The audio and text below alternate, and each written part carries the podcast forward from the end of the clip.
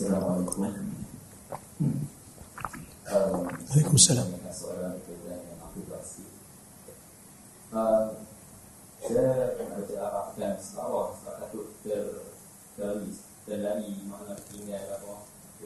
وقد قال الحافظ النووي الشافعي في شرح صحيح المسلم ما نصحوا قال القريب.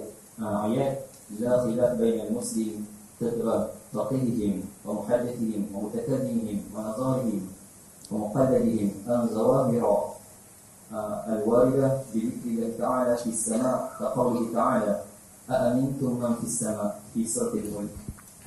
ونحو ليس على ظاهرها بل متأو- متأولة عند جميعهم انتهى. يعني تأويلا إجماليا أو تأويلا تفصيليا.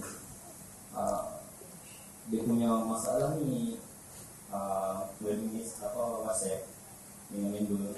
Dan member tu suruh rujuk di dalam buku. Bola Al-Albani karya Syekh Abdullah Qarari Wallahu a'lam. So soalannya? Uh, soalannya bagaimana? Sebab dia kata Imam Nawawi dia uh, mensyarahkan hadis di dalam uh, Sahih Muslim. Uh, berkaitan dua.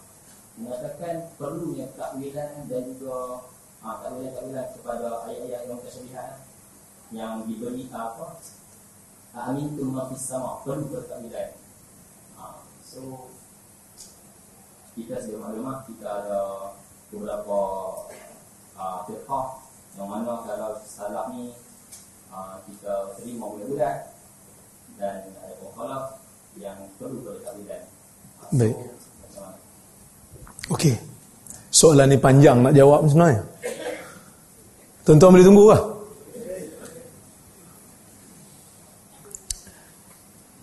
Telah berlaku perbezaan pandangan di kalangan para ilmuwan-ilmuwan ahli sunnah dalam nak memahami apakah yang dimaksudkan dengan madhab salaf dalam ayat-ayat mutasyabihat ataupun ayat-ayat sifat. Sebahagian daripada ulama yang beraliran mutakallimin daripada Ash- al-Asy'ariyah dan al-Maturidiyah. Mereka mengatakan mazhab salaf dalam ayat-ayat sifat ini ialah tafwid. Tidak memaknakan menolak maknanya hanya kepada Allah. Maka bila disebut Allah itu beristiwa di atas arash di atas arash maka istiwa itu tidak diketahui apa maknanya mereka kata inilah salaf. Okey? Kalau beri makna yang tu boleh lazim kepada tajsim dan tashbih. Itu aliran pertama ini yang disebut oleh sahabat kita tadi lah. Tak boleh nak pegang pada zahir. Kalau pegang zahir nampak macam tashbih menyamakan Allah dengan makhluk pandangan yang kedua ialah pandangan sebahagian daripada Hanabilah. Pengikut Imam Ahmad bin Hanbal mereka mengatakan yang dimaksudkan dengan salaf itu ialah mereka menetapkan makna zahir tetapi tafwid maknanya uh, tafwid kaifiatnya sorry. Makna diketahui tetapi kaifiat kita tak tahu macam mana itulah salafus salih maka bergaduhlah orang. Ada yang kata ni salaf ada yang kata tu salaf. Dua-dua ni ada asas daripada nukilan-nukilan salaf. Orang tanya Imam Ahmad tentang beberapa ayat sifat Imam Ahmad kata la makna. Tidak ada makna. Maka Asyairah kata ah tengok tak ada makna. Maksud makna tak ada. Siapa letak makna boleh bawa pada tashbih golongan Hanabilah sebahagian Hanabilah yang orang panggil Salafi hari ni ni. Dia kata dah Imam Ahmad bila dia kata la makna kena teng jangan faham satu saja kena tengok Imam Ahmad dalam bab-bab yang lain. Dia kata apa? Kerana pada mereka la makna maksudnya la kaifiyah. Tidak ada kaifiat. Boleh maka yang jadi masalah ni apa dia yang menjadi masalah ni orang tu kafir kawan ni orang tu kafir kawan ni tu masalah dah Masalahnya sebenarnya ta'asub. Saya kedua-duanya ahli sunnah. Cuma kita pilihlah yang kita rasa paling dekat dengan kehendak Allah dan Rasul. Bila saya kaji, saya belajar syairah daripada guru Asy'ari, saya belajar Maturidi daripada guru tersebut. Dan saya juga belajar daripada guru yang ber, yang beraliran Hambali ataupun Salafi. Bila saya sema sekadar yang saya belajar, saya nampak kedua-duanya ada asas. Cuma yang lebih dekat dengan dengan kebenaran bagi penilaian saya adalah salafi. Kerana banyak hadis-hadis yang Nabi saw sebut tentang ayat-ayat sifat tentang hadis-hadis sifat ni, sahabat faham. Yahudi datang jumpa Nabi pun dia sebut tentang beberapa sifat-sifat Tuhan dan Nabi ketawa. Menunjukkan Nabi faham. Dan dalam riwayat disebut Nabi faham dan Nabi mem membenarkan apa yang disebut. Menunjukkan Nabi faham. Cumanya kaifiat tak difahami. Seperti mana kita boleh beriman kita akan tengok Allah di hari akhirat cuma bagaimana tu kita tak tahulah kan sebab bila tengok bila kita kata boleh tengok Tuhan tengok ni melazimkan mesti berada pada satu tempat. Mesti ada jarak, mesti ada cahaya. Tu pada akal kita. Walaupun kita tengok benda tu dalam mimpi, dalam mimpi pun kalau kita mimpi, kita tengok kan. Tengok tu ada jarak. Benda yang ditengok dalam mimpi tu pun ada tempat. Tapi Tuhan tak bersifat begitu. Bila kita bila Nabi kata kita akan tengok Tuhan, tengoklah. Macam mana tak tahu. Sebab ada sebahagian yang kadang-kadang terlalu memusuhi golongan-golongan yang dianggap sebagai salafi ini dengan menganggap mereka adalah sesat sampai guna akal terlebih dia kata geng-geng ni yang kata Tuhan kat langit tu kalau Tuhan kat langit maksud Tuhan ada tempat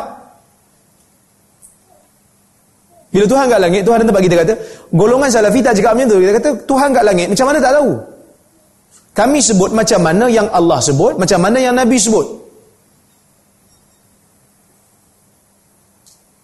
Dia kata langit ni kan langit ni kan bulat sebab bumi ni bulat, sfera. Langit tu kat mana? Amerika punya langit lain, kita punya langit lain. So Tuhan kat mana? Jangan fikir dengan akal. Kerana arash pun di atas langit. So arash kat mana?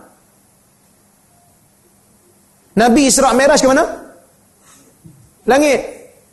Ke Nabi pusing-pusing aja? So jangan fikir dengan akal. Benda ni di luar daripada batasan akal.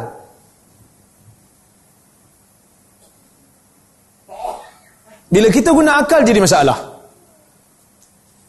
Okey? Maka golongan-golongan Asy'ariyah dia ada ulama-ulama dia. Salafi ni pun ada ulama dia. Dia ada antaranya yang kata Allah Taala di langit secara zahir. Ibn Abdul Bar sehingga dikritik oleh Ibnul Jauzi. Ibn Abdul Bar baca dalam kitab At-Tamhid, dia menetapkan Allah di langit. Alal haqiqah, hakikat. Kalau nak kapirkan, kena kapirkan Ibn Abdul Bar dulu. Tapi saya tak tahu ni kerana dia digelar sebagai Hafizul Maghrib. Dia dikritik oleh Ibn Jauzi. Kerana dia kata boleh membawa kepada kufur. Tapi itu pandangan dia. Kita yang anggap macam tashbih, menyamakan Allah dengan makhluk. Dia tak anggap. Dia sebut macam mana yang Tuhan sebut. Dia sebut macam mana yang Nabi sebut. Kita faham macam mana, tu kita faham. Dia tak faham macam tu. Saya selalu bagi contoh. Apa hukum orang yang kata halal kahwin dengan anak sendiri? Apa hukum? Kahwin dengan anak kandung sendiri ni apa hukum? Haram. Haram dengan Quran tu. Siapa yang kata halal apa jadi pada dia? Siapa yang kata halal kahwin dengan anak sendiri? Apa jadi pada dia? Orang kata, ni pasal apa kahwin dengan anak sendiri? Halal apa kahwin dengan anak sendiri? Perempuan juga. Quran mengharamkannya. Halal. Kapir dia. Kerana menolak sesuatu yang sarih dalam Quran. Qat'i. Betul? Setuju? Tiba-tiba kita jumpa fatwa Imam Syafi'i kata anak zina boleh kahwin dengan ayah zinanya. Imam Syafi'i kata demikian. Itu fatwa Imam Syafi'i walaupun tak disetujui oleh sebahagian ulama mazhab Maliki tak setuju. Dia kata mana? Ni kahwin dengan anak sendiri. Tapi tak ada di kalangan mereka yang mengkafirkan Imam Syafi'i atas isu ni kerana mereka faham. Imam Syafi'i membenarkan tu bukan kerana dia tu anak. Imam Syafi'i kata dia boleh kahwin kerana dia bukan anak. Sebab dia zina, anak zina. Anak zina ni tak ada iktiraf. Tu bukan anak engkau. Maka dia membenarkan tu bukan atas, bukan atas alasan itu anak. Itu bukan anak. Dia kata sebab tu boleh kahwin. Kita yang faham itu anak. Maka kita jangan melazimkan orang atas benda yang kita faham. Sedangkan dia tak maksudkan demikian.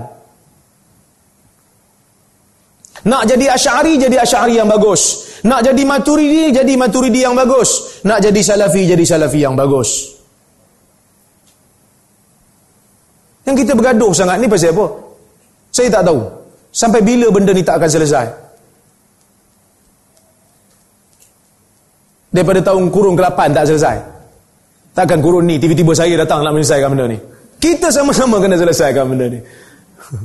Yang mana yang Asy'ari tu rujuk-rujuklah sikit kitab-kitab Hambali ni, kitab-kitab Salafi ni. Yang mana Salafi tu rujuk-rujuklah sikit kitab-kitab Asy'ari ni. Tengok perbahasan mereka. Jangan sombong. Kita semua jahil. Tengok kitab-kitab mereka.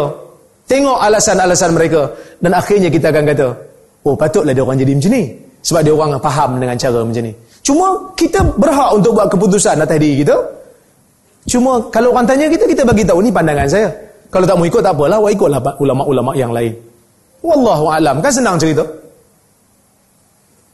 Ni duk bergaduh siang malam ceramah sana sini buat roadshow geng-geng ni sesat, geng-geng ni kafir. Takkan kapi boleh jaga Mekah Madinah? Mekah Madinah tu geng-geng tu Salafi Yang dia orang panggil Wahabi tu. Takkan kapi boleh jaga haramain? Tak mungkin. Wallahu alam, pengurusi pun dah tak sabar-sabar dah tu gagu-gagu dah. Jadi saya cukup sekali dulu terima kasih banyak atas jemputan. Terima kasih banyak uh, YB Datuk Abdul Malik atas jemputan ini dan program ini saya harap berterusan. Uh, saya minta maaf kalau terkasar bahasa tersilap kata qulu qawli hadha wa astaghfirullahal azim li wa lakum. Assalamualaikum warahmatullahi wabarakatuh.